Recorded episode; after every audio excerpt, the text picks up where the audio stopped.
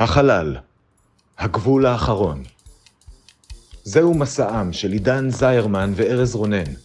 משימתם, לצפות בכל הפרקים של סטאר טרק לפי סדר כרונולוגי, לדבר עליהם ולצעוד בעוז למקום בו אף אדם לא צעד מעולם.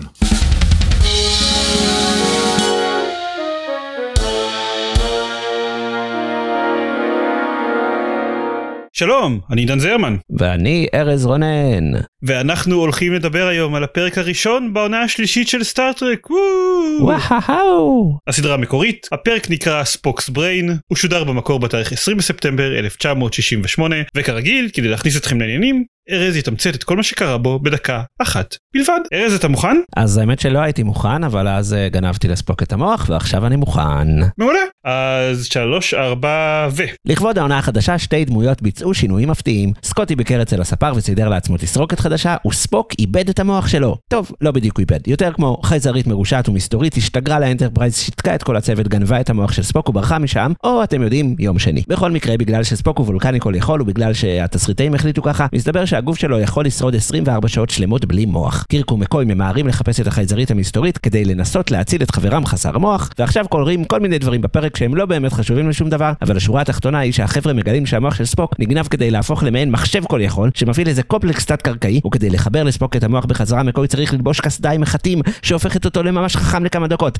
מספיק חכם כדי להשתיל מוח. התוכנית כמעט נכשלת כשהשפעת הקסדה מתחילה להתפוגג, אבל אז ספוק, שיש לו כבר מספיק מוח כדי לדבר, פשוט מנחה את מקוי כיצד לחבר לו את שארית המוח. וראו איזה פלא, 5 דקות אחר כך, ספוק בריא ושלם, מתבדח עם רופאיו, ומוכן לחזור לאנטרפרייז ולצאת לעונה חדשה ומרגשת של מסע בין כוכבים. יפה. יפה? האם זה היה יפה? תשמע, לפני שנתחיל לדבר על הפרק ועל המוניטין שלו, והאם הוא מצדיק את המוניטין שלו או לא, אני רוצה שניקח רגע בשביל להתרכז בהלך המחשבה שהוביל את האנשים שעצרו את הפרק הזה להגיד, יש לי רעיון, אנשים אוהבים את ספוק. הפתיחה של עונה 2 התמקדה בספוק, כי כולם אוהבים את ספוק, וגם הפרק פתיחה של עונה 2 היה מאוד פופולרי. בואו נעשה את זה גם בעונה 3. פרק שיפתח את העונה שלנו עם הדמות הכי פופולרית. ובפרק הזה בואו נהפוך את ספוק לזומבי חסר הבעות פנים שהולך ממקום למקום רק אם מוחצים על כפתורים בשלט. נכון, שמפעילים אותו בשלט רחוק. שזה טכנולוגיה שלא ידענו כאילו שוב, תזכרו, קפטן פייק היה בכיסא גלגלים שהוא יכל רק לצפצף. כן. לעומת זאת. את ספוק אפשר להפעיל בשלט רחוק שהוא בלי מוח, כן. אבל זה לך מחשבה מרתק בעיניי. יפ, אני לא יודע אם מחשבה הייתה שם.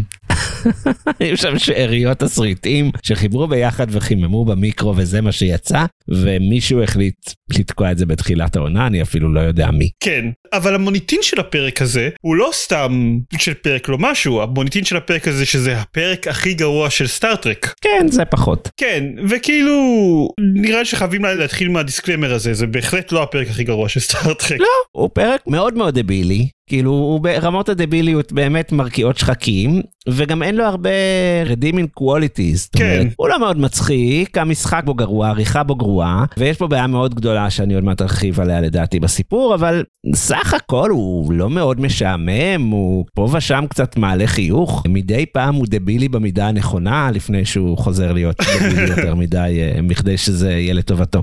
בסדר. כן, וראינו פרקים קוהרנטים פחות, או מופרכים יותר, עד כמה שזה נשמע בלתי סביר, או פוגענים יותר, אז בסך הכל זה פרק גרוע, די אביך אותי כשאחרי שנקליט את פרק 3, שהוא יהיה בטופ 3 שלנו לעונה הזאת. מי יודע, אולי אפילו לא יהיה במקום האחרון. אני אוהי, זה יהיה עצוב. אבל רחוק מלהיות הכי גרוע שראינו את הסדרה הזאת מסוגלת לעשות. אבל כן, למרות זאת הוא לא טוב במיוחד, אז בואו נדבר על מה שקורה בפרק שלא היה בתקציר, שהחלק הלא חשוב באמצע. כן, כן. אבל אני רוצה רגע לפני זה להסביר גם למה הורדתי אותו מהתקציר, ולמה הפרק הזה כל כך... וזה באמת שכאילו בדרך כלל שכותבים סיפור, שכותבים תסריט, אז אחד מהכללים זה שאירוע צריך להוביל לאירוע. זאת אומרת, האירוע ב' לא יכול לקרות אם לא היה את אירוע א' שהוביל אליו, וכו וכו וכו. אחרת זה נשמע כמו סיפור שהספר שלכם מספר לכם כשאתם מסתפרים, זה דוגמה של אסף ציפור שלימד אותי תסריטאות, הוא פשוט מדבר כל מיני רצף אירועים שקורים וזה לא באמת קשור. והפרק הזה היה רצף אירועים שקורים והם לא היו באמת קשורים זה לזה. כן היה איזשהו סיפור מתמשך לגבי הכוכב, מה שנדבר עליו עוד רגע, אבל מבחינת מה שקרה לקירק ולמקוי, הם פשוט הלכו. אף אחד לא ניסה לעצור אותם, הם הלכו ממקום למקום, קרו סביבן דברים שלא השפיעו להם את הסיפור, ובגלל זה הפרק פשוט לא עבד, כאילו מעבר לזה שהוא היה מטופש, ומעבר לכל הדברים שאמרנו, אני חושב שזה היה, אם אני מנתח אותו רגע ברצינות, הדבר הכי לא טוב בו. בסוף קיר כאילו ניצח, כי הוא פשוט הלך. הוא הלך למקום הנכון, ומדי פעם כל מיני אנשים אמרו לו, לא, אל תלך לשם, והוא התעלם מהם והלך. אבל זהו, אף אחד לא באמת ניסה לעצור אותו, לא היו מכשולים משמעותיים. כן, קצת ניסו לעצור אותו, אבל גם כאן זה היה מאוד מאוד לא קונסיסטנטי.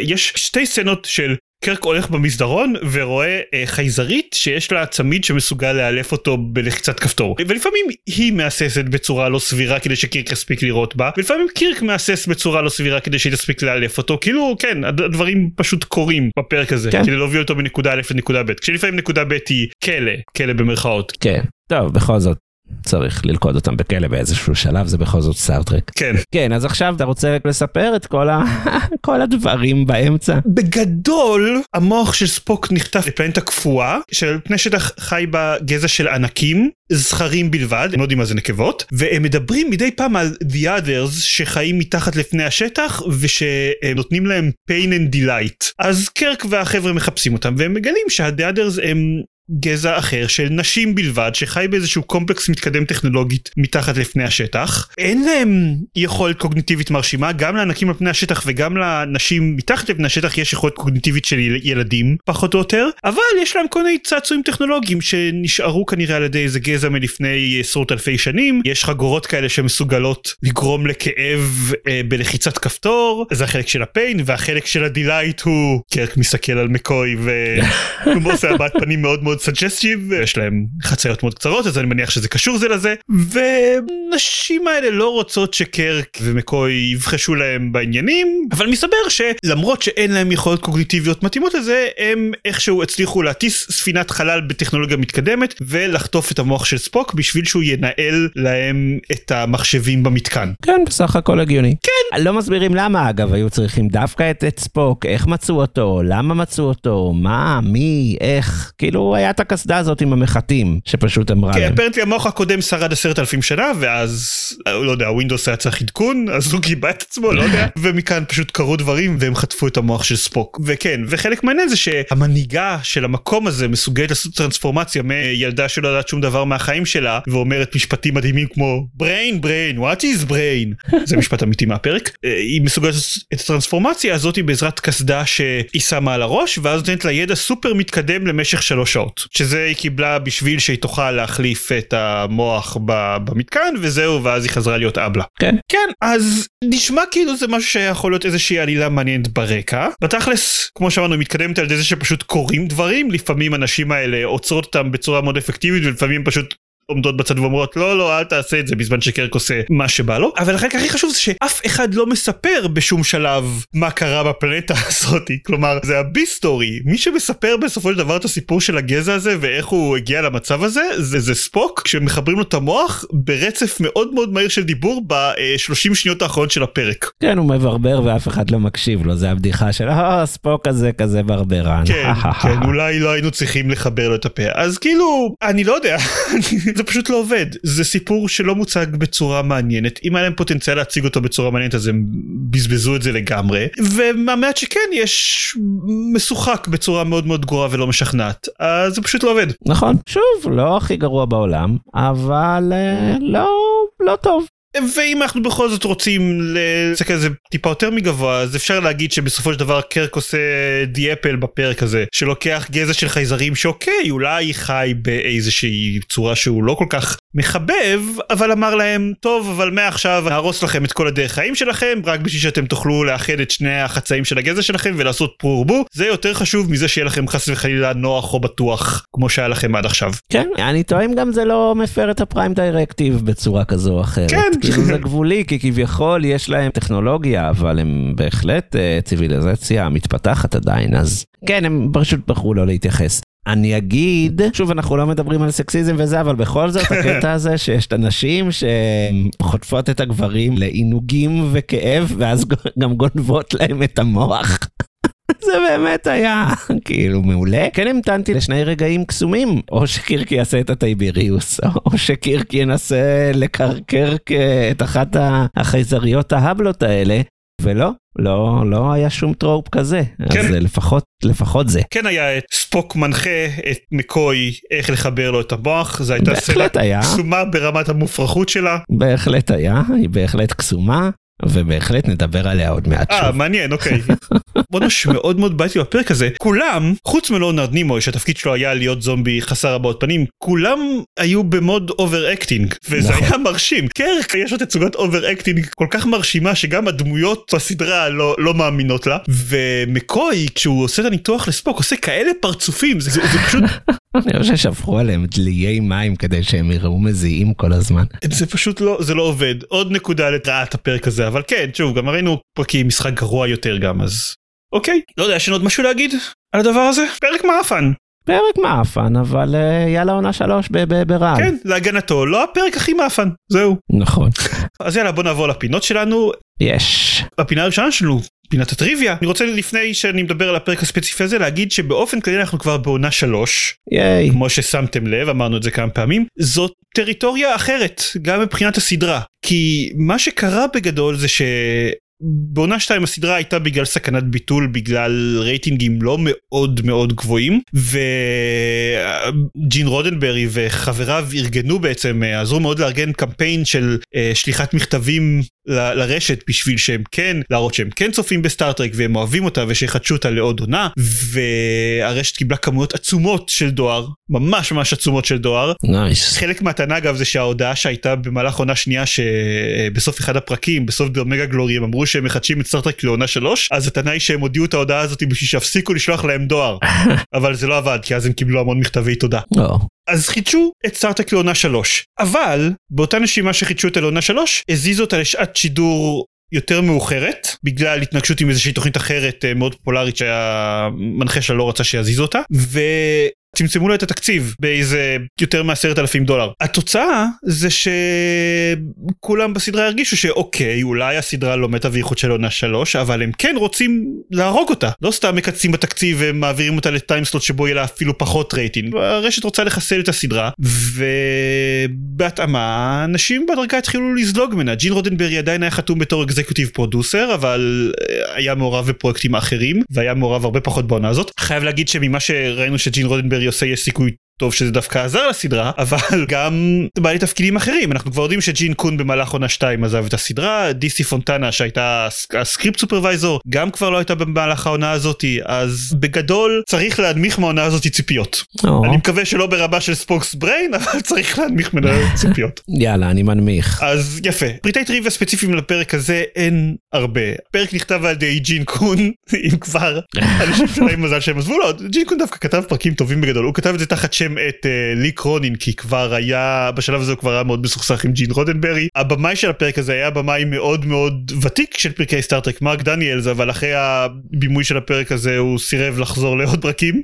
אבל זהו, זה מה שיש לנו מבחינת הטריוויה, ועכשיו נעבור לפינת הסצנה האהובה, שבה אני וארז נגיד, גם בפרק הזה, שהוא פרק די מאפן, מהסצנה האהובה עלינו, ואתם תוכלו להיכנס לקבוצת הפייסבוק שלנו, צופים בין כוכבים הקבוצה, ולהצביע איזה מהסצנות אתם אוהבים יותר, או לא יודע, לבחור סצנה אחרת שאתם אוהבים יותר משתי הסצנות שלנו. אז ארז, מה הסצנה האהובה עליך? ובכן, סצנת הניתוח הבלתי נשכחת.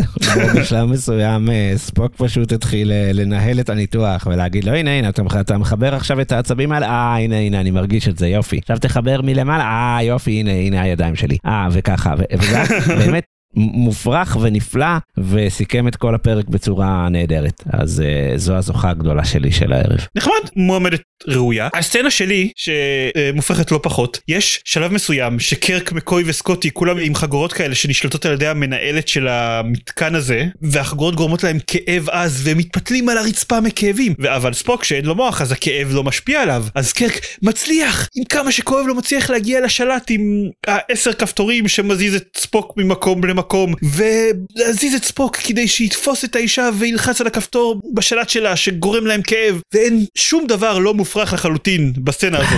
כמו למשל, בין השאר, הצורה שבה ספוק שעד עכשיו רק הלך והסתובב ולפעמים מתיישב, אז פתאום עם השלט של ה10 כפתורים האלה, אז קרק מצליח לגרום לעשות פעולות מוטוריות מאוד מאוד עדינות וספציפיות. בסדר, שלט יפה, שלט אוניברסלי. כן, או הצורה שבה האישה הזאת, קראו לה קרה נראה לי? הצורה שבה היא חסרת ראייה פריפריאלית לחלוטין, ולא מצליחה לראות את ספוק מתקרב אליה וחוטף את השלט מהיד שלה, או כמובן הבעות הכאב של קרק על הפנים, שהן משובחות כתמיד. כן, הוא יודע לשחק בן אדם שכואב לו, כן. מרים שטנר.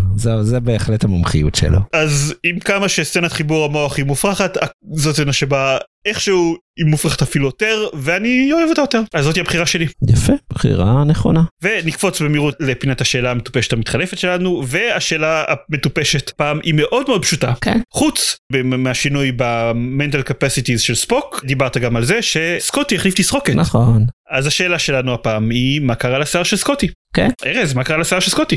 אז אם את המוח של ספוק לקחו בשביל לשלוט על מחשב של קומפלקס של כל מיני נשים עם מנטליות של ילדות, אז את השיער של סקוטי לקחו בשביל לשלוט במחשב של האנטרפרייז, כי זה הדבר העליוני היחיד. טוב, זה סקוטי. בדיוק. אם מישהו מסוגל, אם השיער של מישהו מסוגל. בדיוק, הספינה עובדת הרבה יותר טוב עכשיו. כן, התשובה שלי יותר פשוטה. אנחנו ראינו את צ'קוב מחליף תספורות בצורה מאוד מרשימה בעונה הקודמת. השיער הזה היה צריך להגיע מאיפשהו. תכלס. הם השתמשו ביכולות הנסיעה בזמן שהם השיגו בפיילוט, כן. יפה, מגניב. טוב, אין לנו פינת טופ 3, כי ראינו רק פרק אחד, אבל בעוד 2 פרקים תהיה לנו פינת טופ 3, ולרוע המזל בגלל צורה שבה הפינה שלי בנויה, אז הפרק הזה ייכלל בה. אז זה הכל הפעם. בשבוע הבא אנחנו נדבר על הפרק The Enterprise Incident. אוי אוי, נשמע לא נעים. אז כן, בנימה אופטימית זאת. להתראות. לילה טוב. ביי ביי. ביי ביי.